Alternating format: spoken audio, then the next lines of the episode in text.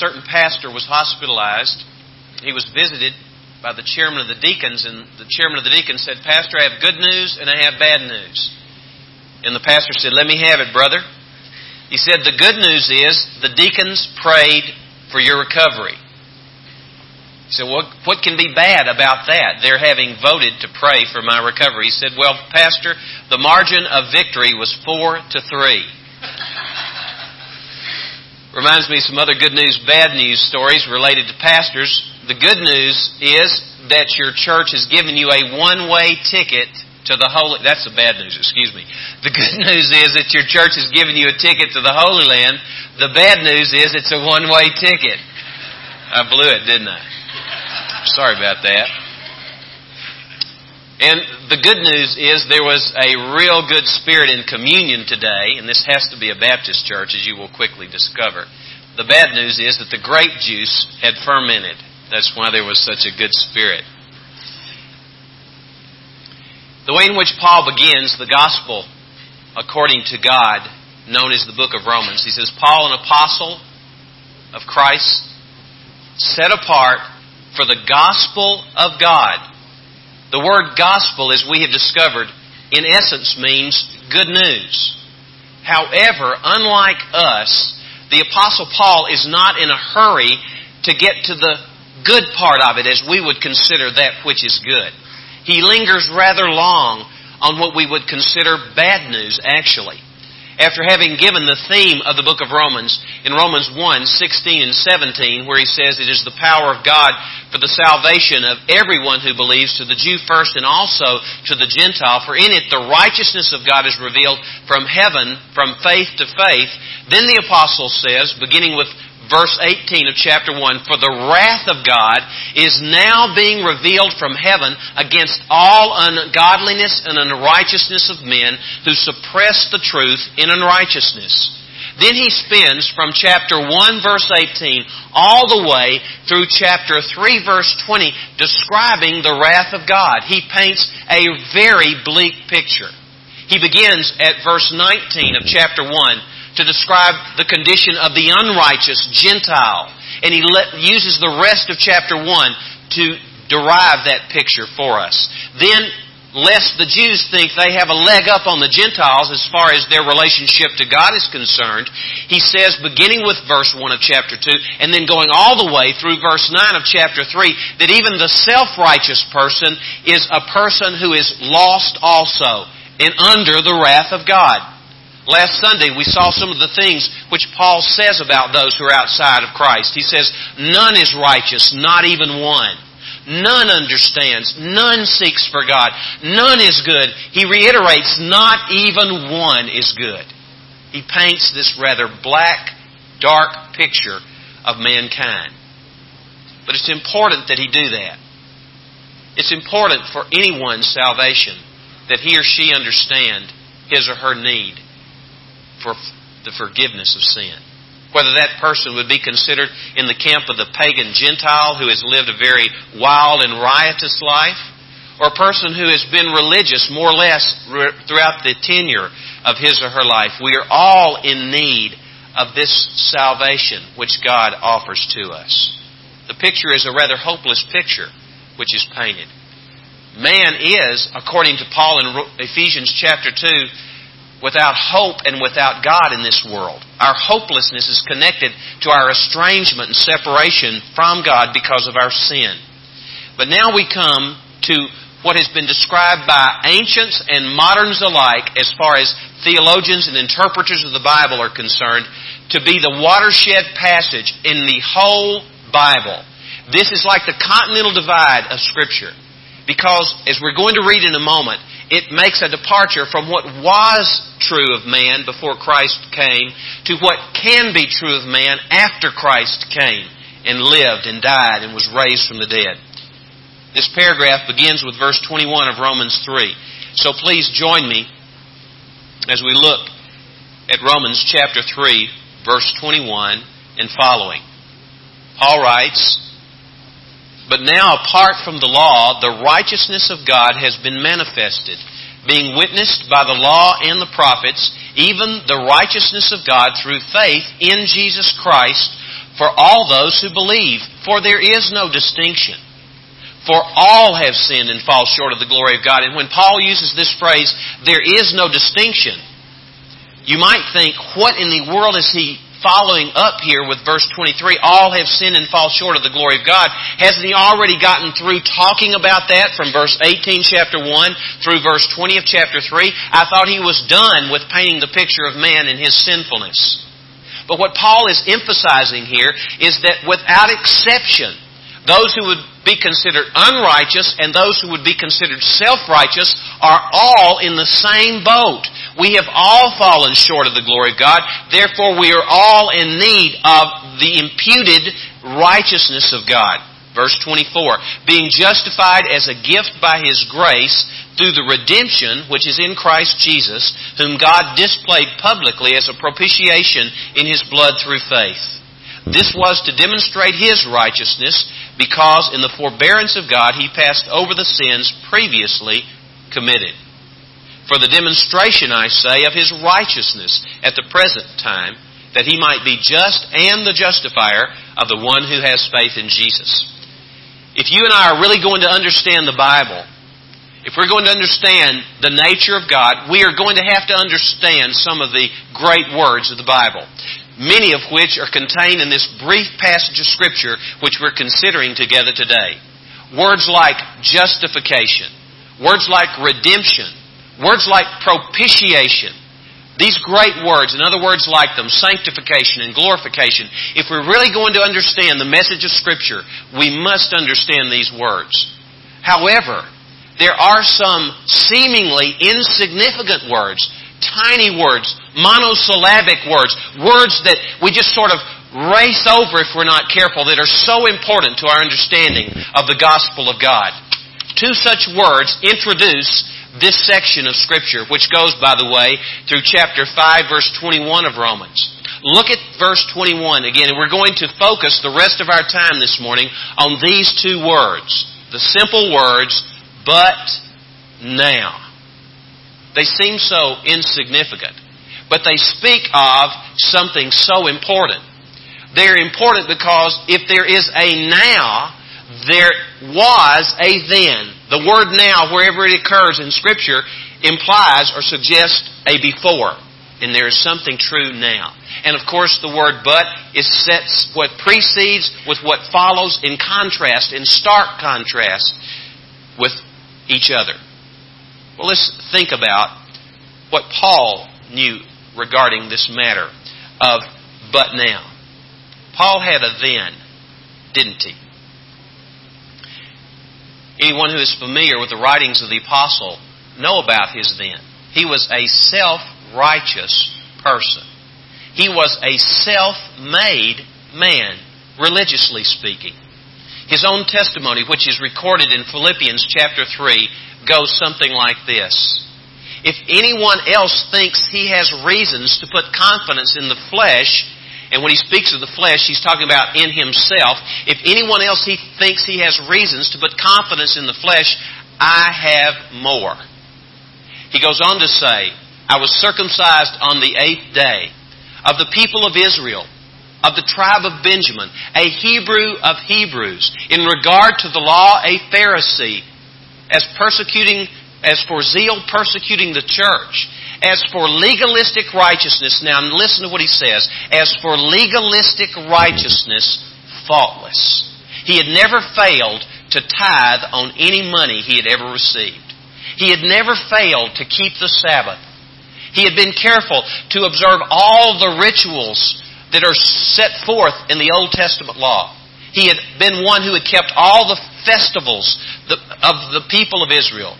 He was a man who, with regard to legalistic righteousness, was faultless. He was impeccable. His character was seamless. As you looked at him, you could find no fault in this man. However, we know that he was full of fault.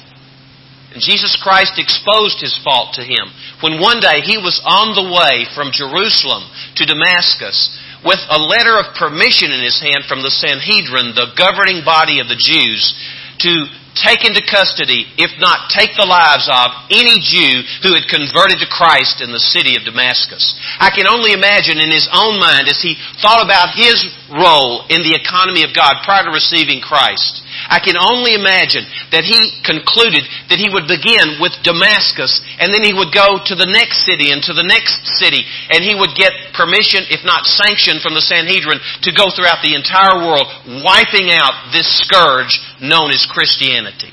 Putting to rest once and for all any notion that Jesus Christ was indeed the Messiah. But then you know the story. As he was riding on a donkey or a horse on the road to Damascus, immediately he was knocked off his horse by the Lord and he was blinded. The scales came off his spiritual eyes as his physical eyes were blinded, however, and he came to know Jesus Christ. And then there was a difference in this man's life. Whereas his life had been characterized by arrogance, by self confidence, now his life was characterized by humility and trust in God alone through Jesus Christ. This man's life was radically rearranged.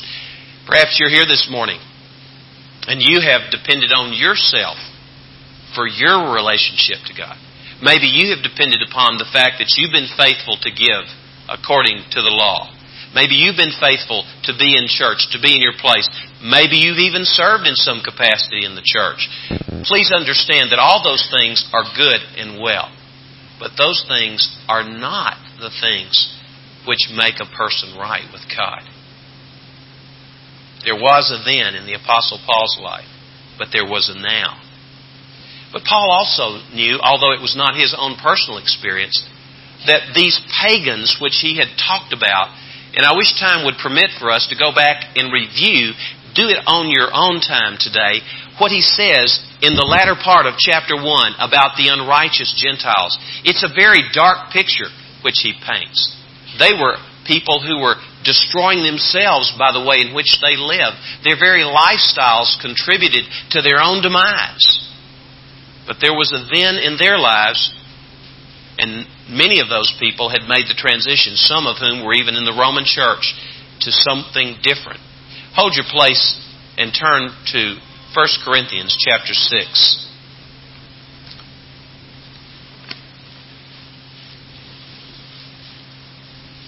The book of 1 Corinthians, of course, was addressed to the church in Corinth, and Corinth was arguably the most depraved city in the Roman world. In fact, to Corinthianize was a synonym for living a life of debauchery and just complete, absolute rejection of any morality whatsoever. So you understand that the people who made up that church came out of that kind of lifestyle. They were those who would be probably well described by what Paul writes in the latter part of chapter 1. Now notice what he says in first of, of Romans. Now look what he says in 1 Corinthians chapter 6, beginning with verse 9. Or do you not know that the unrighteous shall not inherit the kingdom of God? Do not be deceived, neither fornicators, nor idolaters, nor adulterers, nor effeminate, nor homosexuals, nor thieves, nor the covetous, nor drunkards, nor revilers, nor swindlers shall inherit the kingdom of God.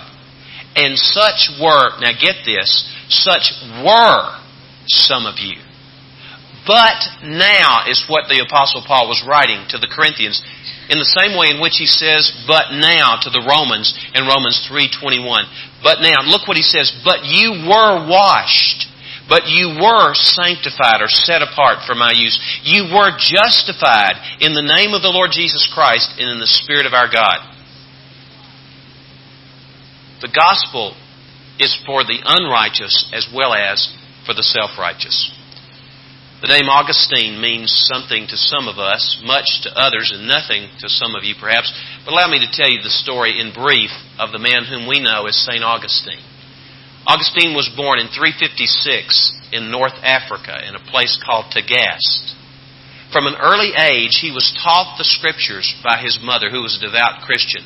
His father had very little positive influence on his life. It was only right before he died that Augustine's father confessed faith in Christ and was baptized as a believer in the Lord Jesus Christ. When Augustine entered into what we would call adolescence, his appetite for sex was prodigious. So much so that by the age of 16, he had taken his first mistress, and with her, he fathered a child. Adeodatus was his name. He refused to marry her. He lived with her for 15 more years. At the same time, he was possessed of a very brilliant mind. He studied rhetoric. He studied first of all in Carthage. Then he went to Rome across the Mediterranean. And he finally found himself in what we now know as the Italian city of Milan. It was there that he began to go to hear a preacher there by the name of Ambrose. He did not go to hear the sermon for the content of the sermon. He came to hear because Ambrose himself was a great rhetorician and he greatly appreciated anyone who could, could project that great science of rhetoric in speech. But as he sat under that man's teaching, the Word of God became more and more clear. And by the way, by this time, he had in effect divorced his first mistress in, anticip- in, in anticipation of marrying a young lady, but he had to wait two years as a result of the father saying, You must wait two years to marry my daughter. He could not constrain himself that long, so he ended up taking a second mistress with whom he was living at this time in his early 30s in Milan. But then a man from North Africa shared his testimony of how he came to faith in Christ, disturbed by what he heard. And by the way, he had tried all kinds of religions by this time Manichaeism and Neoplatonism. He had tried all kinds of religions. And so he came home one day deeply disturbed after hearing the testimony of this man, how this man's life had been changed. So he sat down in his garden and all of a sudden he heard these words, take up and read, take up and read.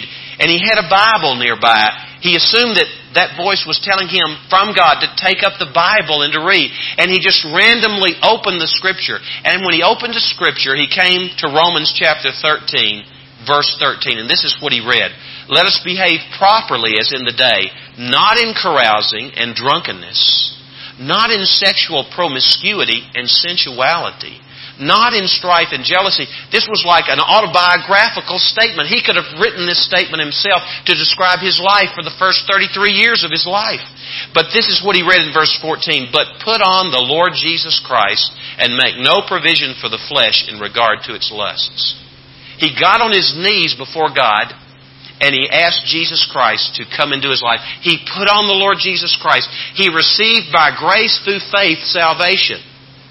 There was a big then in Augustine's life, but there was a now because of the grace of God.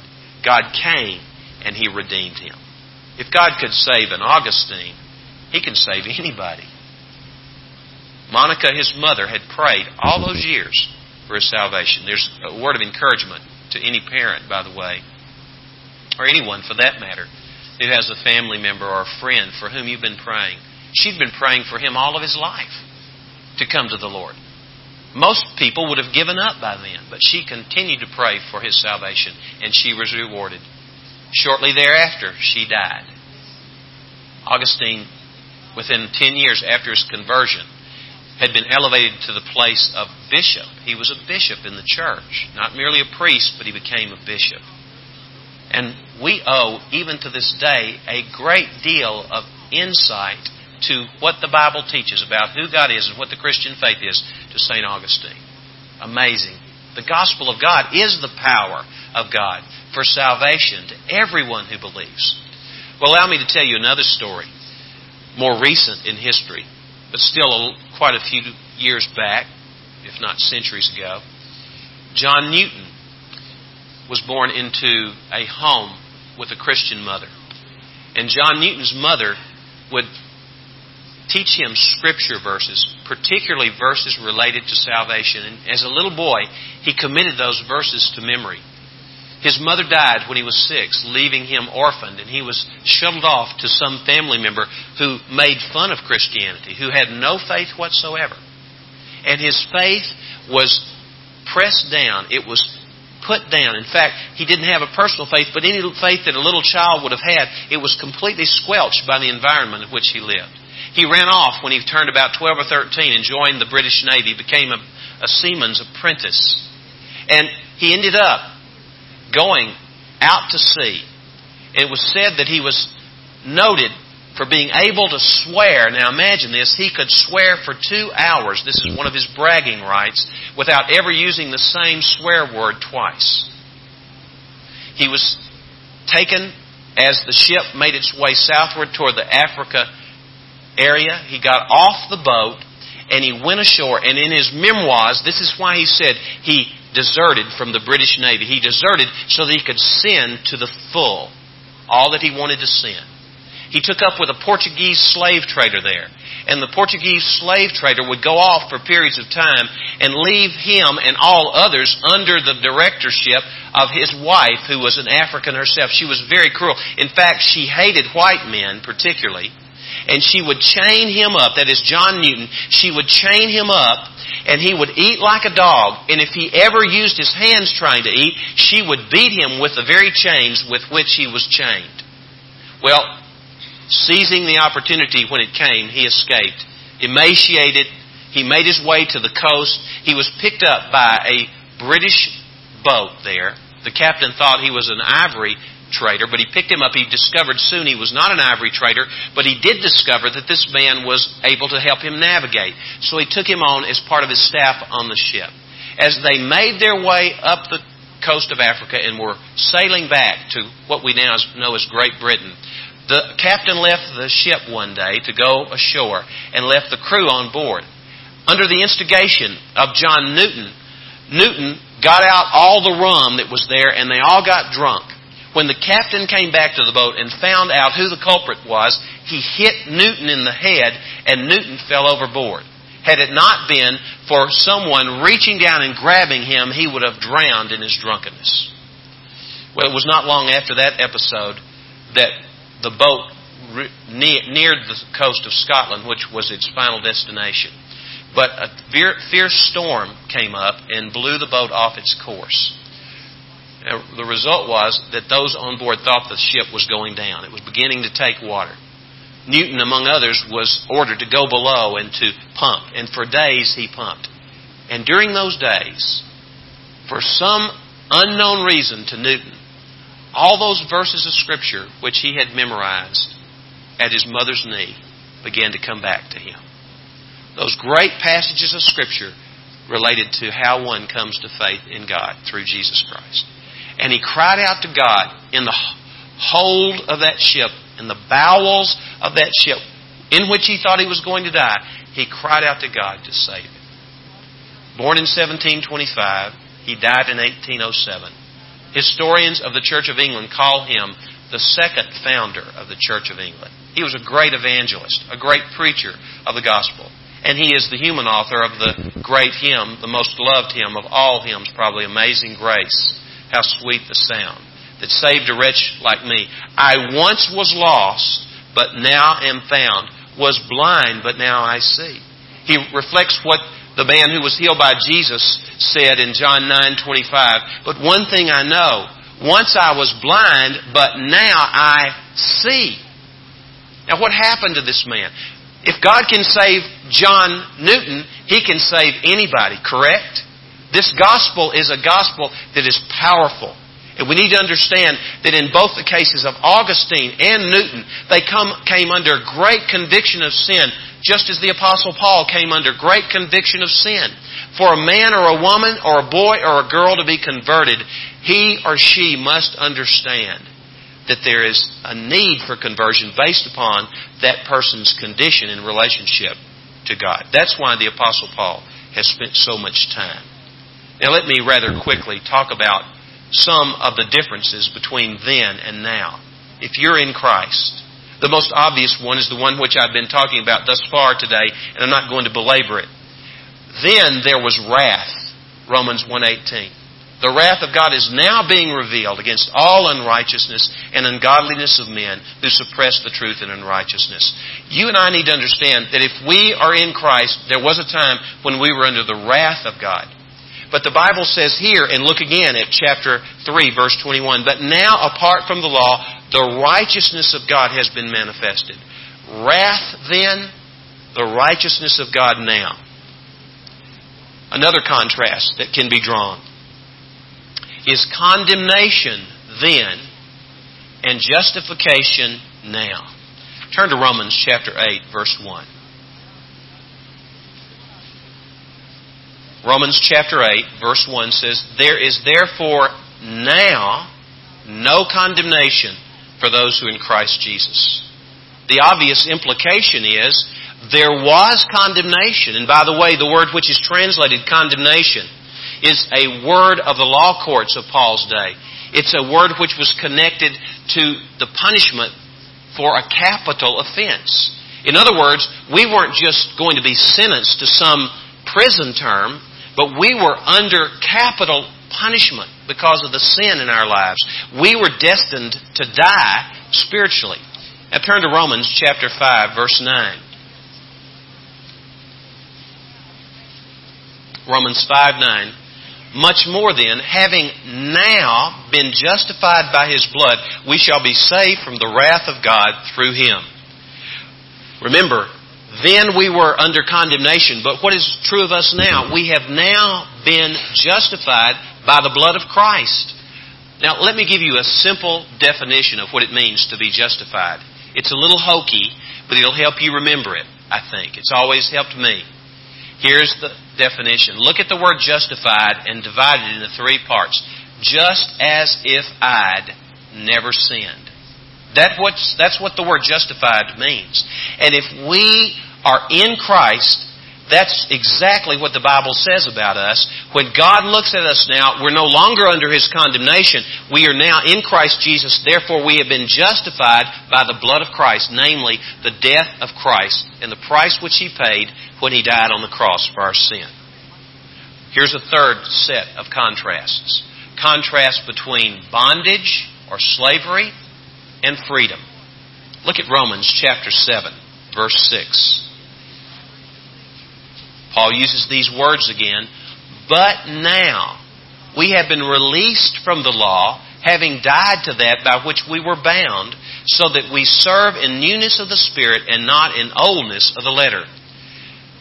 What Paul is saying is, before he received Christ, or before anyone receives Christ, that person is under the law. Now, the law has two purposes.